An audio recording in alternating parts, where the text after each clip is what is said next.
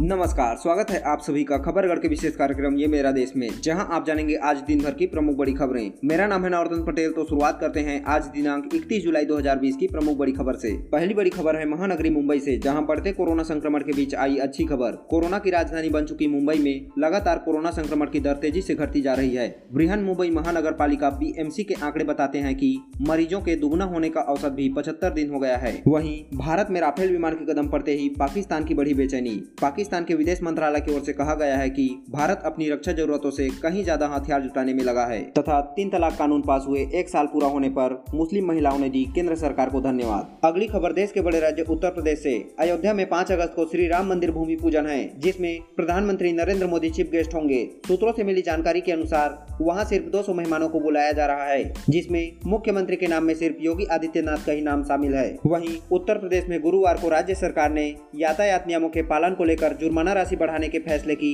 अधिसूचना जारी कर दी है, जिसमें अब अवैध लाइसेंस वाले वाहन चलाने पर पाँच हज़ार रूपए और बगैर हेलमेट के दोपहिया वाहन व वा बिना सीट बेल्ट लगाए चौपहिया वाहन चलाने पर एक हज़ार रूपए जुर्माने भुगतने पड़ेंगे। तथा वाहन चलाते समय मोबाइल से बात करते हुए पकड़े जाने पर पहली बार में एक हज़ार व दोबारा पकड़े जाने पर दस हज़ार रूपए जुर्माना के रूप में देना होगा। वह गाजियाबाद के रहने वाले रियाज के लिए आज का यह दिन कभी न भूलने वाला रहा। जब राष्ट्रपति रामनाथ कोविंद ने रियाज को एक रेसिंग साइकिल प्रदान की, राष्ट्रपति ने रियाज को साइकिल दौड़ में अंतर्राष्ट्रीय चैंपियन बनने और अपनी कड़ी मेहनत के माध्यम से अपने सपने को साकार करने की कामना की। हाल ही में मीडिया में आई खबर के माध्यम से राष्ट्रपति को रियाज के संघर्ष की कहानी का पता चला। इसके बाद राष्ट्रपति रामनाथ कोविंद ने रियाज को रेसिंग साइकिल देने का फैसला किया। गलवान घाटी में झड़प के बाद भारत चीन के कुल 106 ऐप पर बैन लगा चुका है। इसी कड़ी को और आगे बढ़ाते हुए भारत ने चीन से रंगीन टीवी के आयात पर भी रोक लगा दी है। जिसके बाद सूत्रों से मिली जानकारी के अनुसार चीन के राजदूत सुन विडांग ने भारत चीन संबंधों पर हुई वेबिनार में कहा कि व्यापार में किसी एक को नुकसान पहुँचाने की कोशिश नहीं करनी चाहिए। दुनिया के सबसे बड़े स्मार्ट इंडिया हैकाथॉन के चौथे संस्करण के ग्रैंड फिनाले का आयोजन एक अगस्त से तीन अगस्त तक होगा। प्रधानमंत्री नरेंद्र मोदी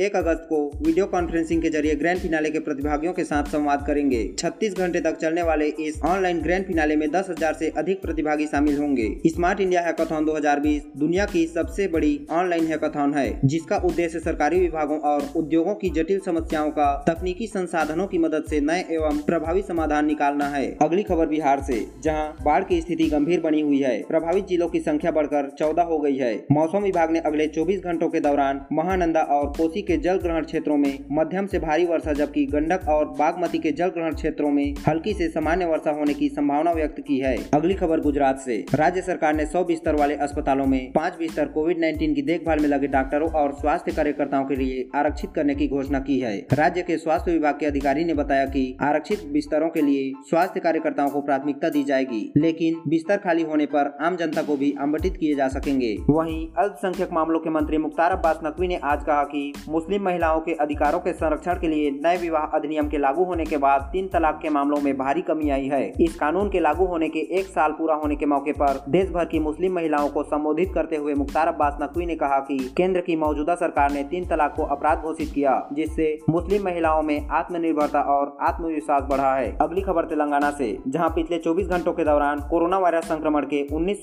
नए मामले सामने आने से राज्य में संक्रमितों की संख्या बैसठ हज़ार सात सौ तीन हो गई है तथा राज्य में संक्रमण से ठीक होने वालों की दर बहत्तर फ़ीसदी हो गई है। अगली खबर मिजोरम से, जहाँ पिछले 24 घंटों में कोरोना वायरस संक्रमण के 11 नए मामले सामने आने से संक्रमण के कुल मामलों की संख्या 408 हो गई है। अब तक कुल दो रोगी स्वस्थ हो चुके हैं। खबरगढ़ की टीम की ओर से अपने श्रोताओं से विशेष आग्रह, अपनी आँख, नाक और मुँह को छूने से पहले अपने हाथों को धो लें। सावधान रहें, सुरक्षित रहें। इस जानकारी को अधिक से अधिक साझा करें। बदल कर अपना व्यवहार करें कोरोना पर वार। आप सभी के लिए यह सारी जानकारी मैंने और खबरगढ़ की टीम ने जुटाई है। आज के लिए बस इतना ही। अगली बड़ी खबरों के लिए हमारे साथ जुड़े रहें। जय हिंद, जय भारत।